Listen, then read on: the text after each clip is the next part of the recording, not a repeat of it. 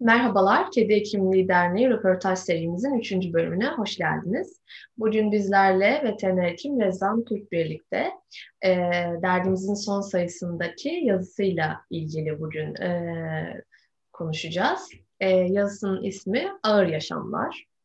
E, tahmin ediyorsunuzdur tabii ki de e, konumuzun ne olduğunu. E, merhabalar Rezan Hanım, hoş geldiniz. Merhaba, tekrardan hoş buldum. Nasılsın? İyiyim siz? Ben de iyiyim, çok teşekkür ederim. Teşekkürler e, bize tekrar katıldığınız için. Rica ederim. Evet, e, kısaca yazınızdan ve bu yazıya yazmaya nasıl karar verdiğinizden e, konuşabilir miyiz? Evet, e, biliyorsun geçtiğimiz aylarda e, 10 Ekim'de obezite, PET obezite farkındalık e, haftasıydı, ayıydı. E, haliyle e, o dönemde işte biliyorsun şu ağır yaşamlar TLC'de artık hepimiz biliyoruz birçok kişi izliyor. E, benim de severek takip ettiğim programlardan biri aslında. E, hem e, 10 Ekim vesilesiyle hem de e, ağır yaşamları izlerken kendi kendime hep şey diyorum yani İyi ki bizim hastalarımız hani bu boyutlarda değil. E, hani olsaydı ne yapardık e, gibi düşünceler içerisindeyken bir an böyle durup dedim ki aslında hayır yani hiç de öyle değil. Son zamanlarda gerçekten ciddi anlamda e, normal kilo sınırlarının üzerinde olan hastalarla e, karşılaşmaya başladık ve bu sayı da giderek artıyor. E, ve bu farkındalığın e, daha da yaygınlaşması gerektiğini düşündüm. E, haliyle e, böyle bir yazı ortaya çıktı. Tabii e, bu süreçte ben şişman kedileri de araştırıyordum. Yani daha çok hani popüler olmuş Türkiye'de ve dünyada. E, sonra Brunson hikayesi beni biraz etkilemişti. Barınaktan sahiplenilmiş ve e, sahiplenen kişiler gerçekten e, onun üzerine titreyerek gereken neyse e, her türlü e, fedakarlığı, özveriyi göstererek bir e, mücadele örneği göstermişler. Bu beni çok etkilemişti. Ben kendileriyle mail e, yoluyla iletişime geçtim ve e, fotoğraf, hikayeler vesaire medyadaki e, unsurlarını e, benimle hani benim paylaşmamın bir sakıncası olup olmadığını sormuştum. Onlar da sağ olsun kabul edince böyle bir e, yazı hazırlamaya karar verdim. E, serüven böyle başladı. Evet.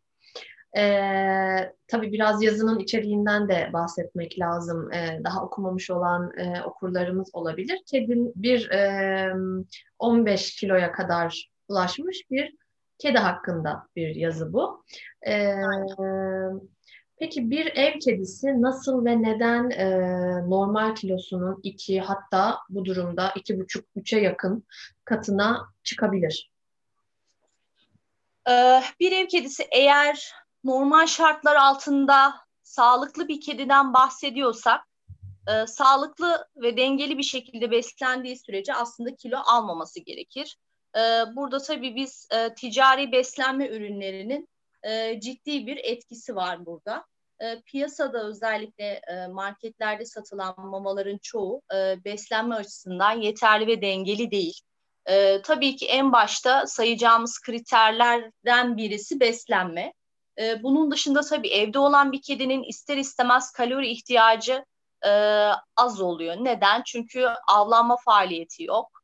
E, dışarıda gezinemiyor. E, egzersiz zayıf ya da belki hiç yapmıyor. Bütün gün uyuyor.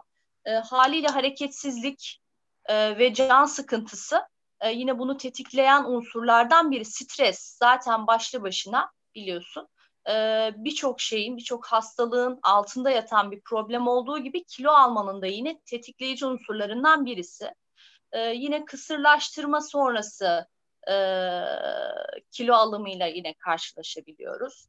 Bazı metabolik hastalıklarda da hipotiroidi gibi, e, tip 2 daha çok kedilerde gördüğümüz diyabet gibi metabolik hastalıklarda da e, kilo alma problemiyle karşılaşabiliyoruz. Yani e, evde beslenen kedilerde çoğunlukla e, sebep bunları sıralayabiliriz aslında. Hı hı.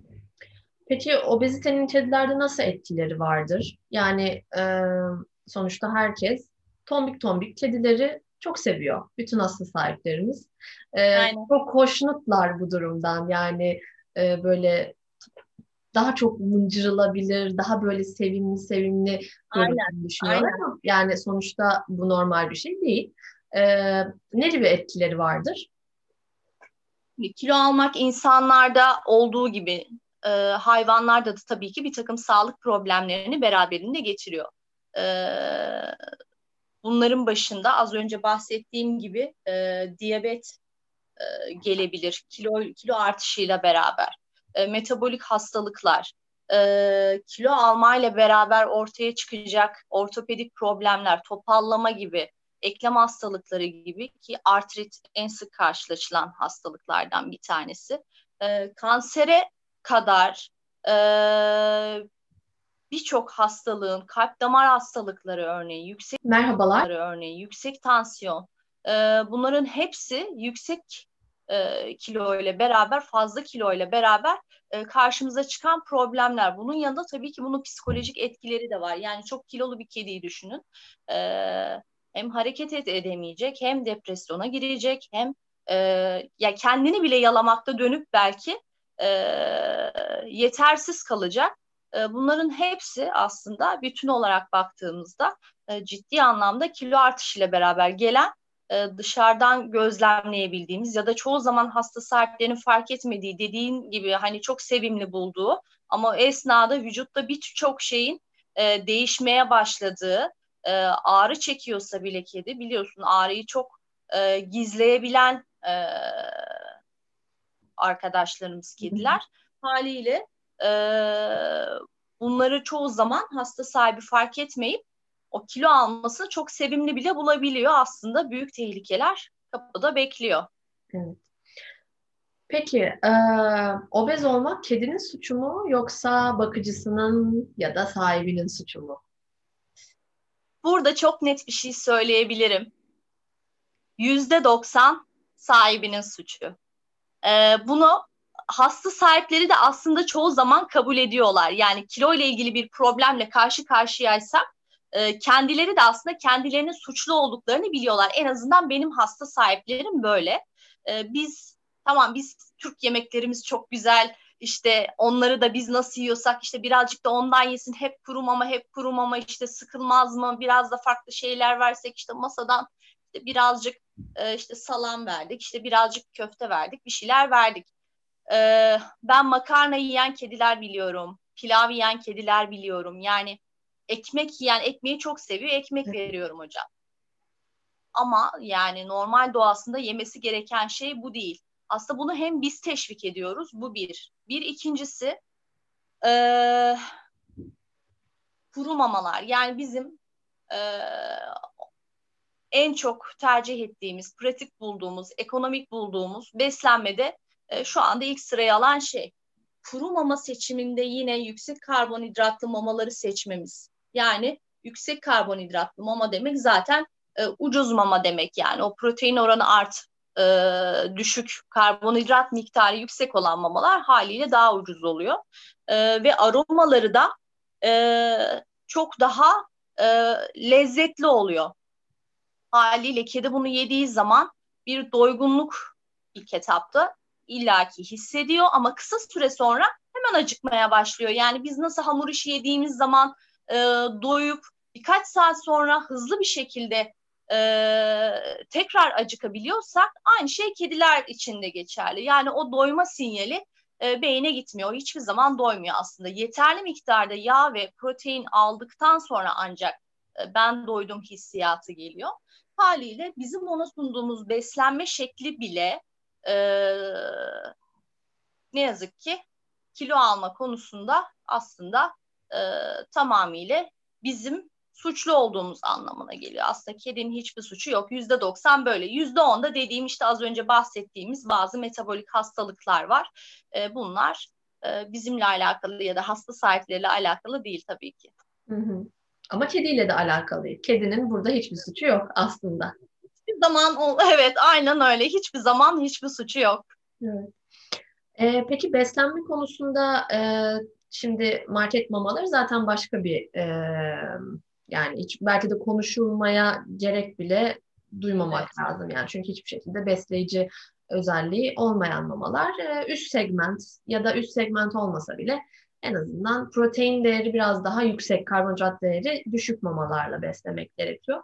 Peki e, kediyi bir öğün mü, iki öğün mü, üç öğün mü beslemek yoksa tüm gün mama kabının dolu kalması mı? Mesela e, bana en çok gelen sorulardan biri özellikle yavru kedi, yeni yavru kedi sahiplenen hasta sahipleri ya da daha önce hiç kedi beslememiş yeni sahiplenen e, hasta sahiplerinin en çok sorduğu konulardan biri hem bu hem de her gün yaş mama vermeli miyiz?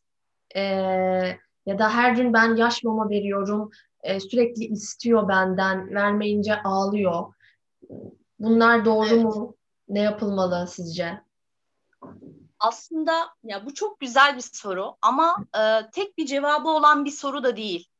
E, bizim meslektaşlarımız arasında bile e, dünyada da böyle hala birçok görüş ayrılığının olduğu, e, herkesin kendince bir e, burada e, bir stratejisi var. Yani beslenmeyle ilgili bir düşüncesi var, inandığı bir doğru var.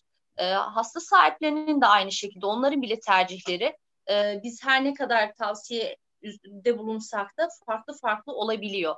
Ve bence de kesinlikle tek bir doğru yok. Ama ben burada hani kendi e, doğrumdan ancak bahsedebilirim. Tabii ki e, tüm gün yani normal bir kedi için konuşuyorum. Herhangi bir sağlık problemi olmayan, obez olmayan e, yavru bir kedi ya da yetişkin bir kedi fark etmez. Yaş e, durumuna uygun işte yavru ise yavru, yetişkinse yetişkin, yaşlıysa yaşlı kedi maması. Her gün günlük olarak e, kilosuna uygun mama paketinin arkasında paketinin arkasında profesyonel bir mama kullandığını varsayalım. Burada tabii ki hasta sahiplerinin de biraz bilinçli, bizim de yönlendirici olmamız lazım. Mamayı verdiğimiz zaman arkasında biliyorsun bir ölçü tablosu var. Yaşı, kilosu ve günlük tüketmesi gereken bir gramaj var. Ee, o gramajı e, bence mama kabında sürekli bulundurmak lazım. Ya, e, çünkü kediler sık öğünler halinde besleniyorlar e, günde belki 3-4 defa, 5-6 defa mama kabına gidip az az sık yiyen kediler var. Bazı kediler de gerçekten mama kabına günde 2 ya da 3 defa gidiyor olabilir. Böyle kediler de var. Yani burada sahibinin gözlemleyip e, günde kaç defa mama kabına gittiğini e, ona göre ölçülere bölerek de verebilir. Ama o porsiyonda yani 80 gram mama tüketmesi gerekiyorsa 80 gramın üstünü vermemeli. 80'i öğünlere bölebilir kedinin durumuna göre. Bazı kediler gerçekten e, bütün mamayı koyduğunuz zaman hepsini bir öğünde belki tüketip e, bütün gün evde miyavlayarak mama arayabiliyor. Böyle bir şey varsa o zaman öğünlere bölmek lazım. Yani bunu tamamen e, kedinin e, davranışlarına, günlük aktivitesine, e, egzersiz ihtiyacına belki e, bakarak hekimiyle birlikte değerlendirerek karar vermek lazım. Yani ben bu soruya hiçbir zaman şöyle olmalı deyip cevap veremem. Kediyi tanımam, sahibini bile tanımam, sahibinin bile alışkanlıkları, e, evde olup olmaması e, birçok şeyi değiştirebiliyor. O yüzden e, yaş mama konusuna gelince böyle olmalı. Yaş mama konusuna gelince de ben e, yaş mamayı seven bir hekimim. Çünkü kedilerin normal doğada beslenme e, şekillerine baktığınız zaman e, tükettikleri e, av diyelim e, canlının yüzde yetmiş beşi zaten su. Şimdi kediler kuru mama tükettikleri zaman kuru mamadaki nem oranı yüzde dört, yüzde altı, maksimum yüzde on. Bu çok düşük bir rakam. Hele eğer kedi su tüketmiyorsa, suyu da az tüketen bir kedi ise o zaman zaten dehidre bir kediniz var. O zaman e, böbrek hastalıkları, flut, e, idrar taşları birçok bir problem peş peşe gelebiliyor. E, o yüzden ama çok su tüketen bir kedi ise evet kuru mama bence verilebilir. Ama ben dediğim gibi yaş mama taraftarıyım. Yaş mamada da kuru mamada da her ne olursa olsun önemli olan şey e, zorunlu karnivor olan kedilerin yüksek proteine ihtiyaç duyduğu bilinmeli. Kaliteli bir protein kaynağı içermeli mama yani et e, unu, kemik unu gibi yan ürünlerden ziyade gerçek et içeren, kaliteli protein içeren mamalar düşük karbonhidratlı yani piyasadaki mamaların karbonhidrat oranı en iyi mamada yüzde on üç en kötü mamada yüzde kırklara kadar varabiliyor.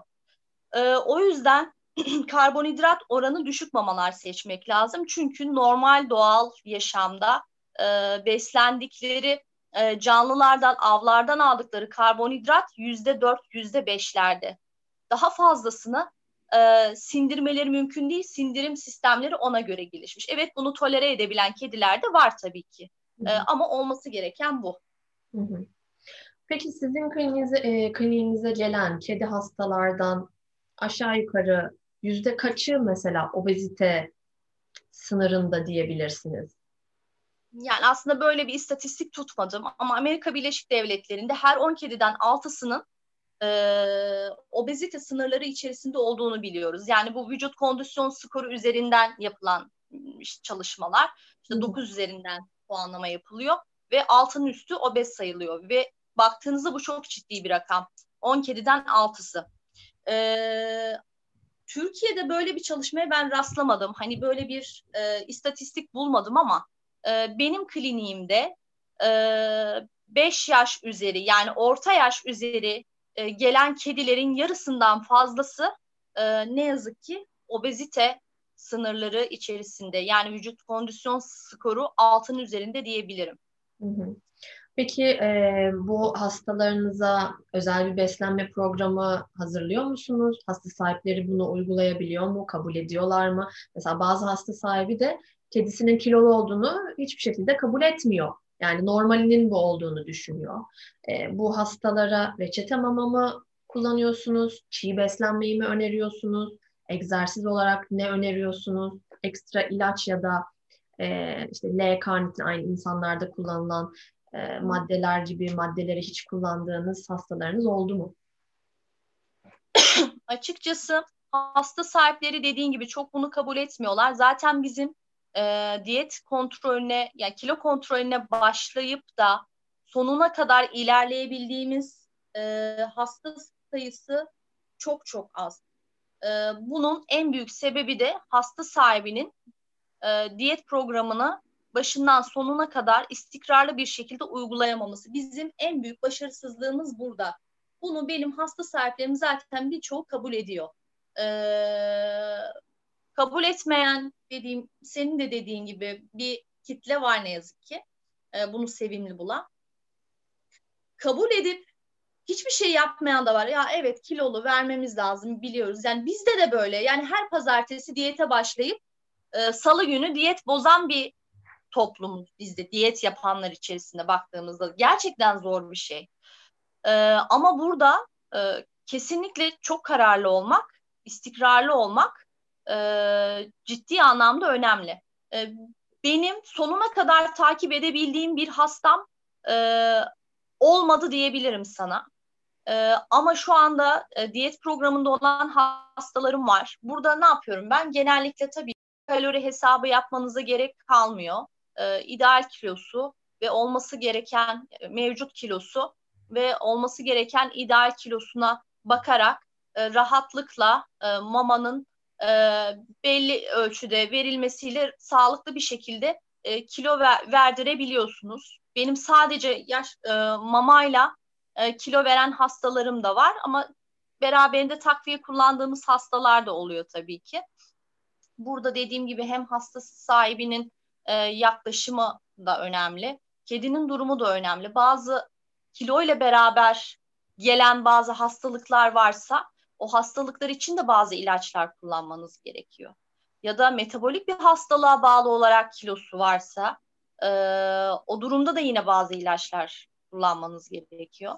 E, takviyeye gelince e, yani L-karnitin işte insanlarda da spor yapanlar da iyi bilir. E, yağ oksidasyonu hızlandırdığı için e, tavsiye edilen ve kolaylıkla da bulunabilen bir e, yan ürün. E, ciddi bir amino asit. E, ben onu faydalı buluyorum açıkçası.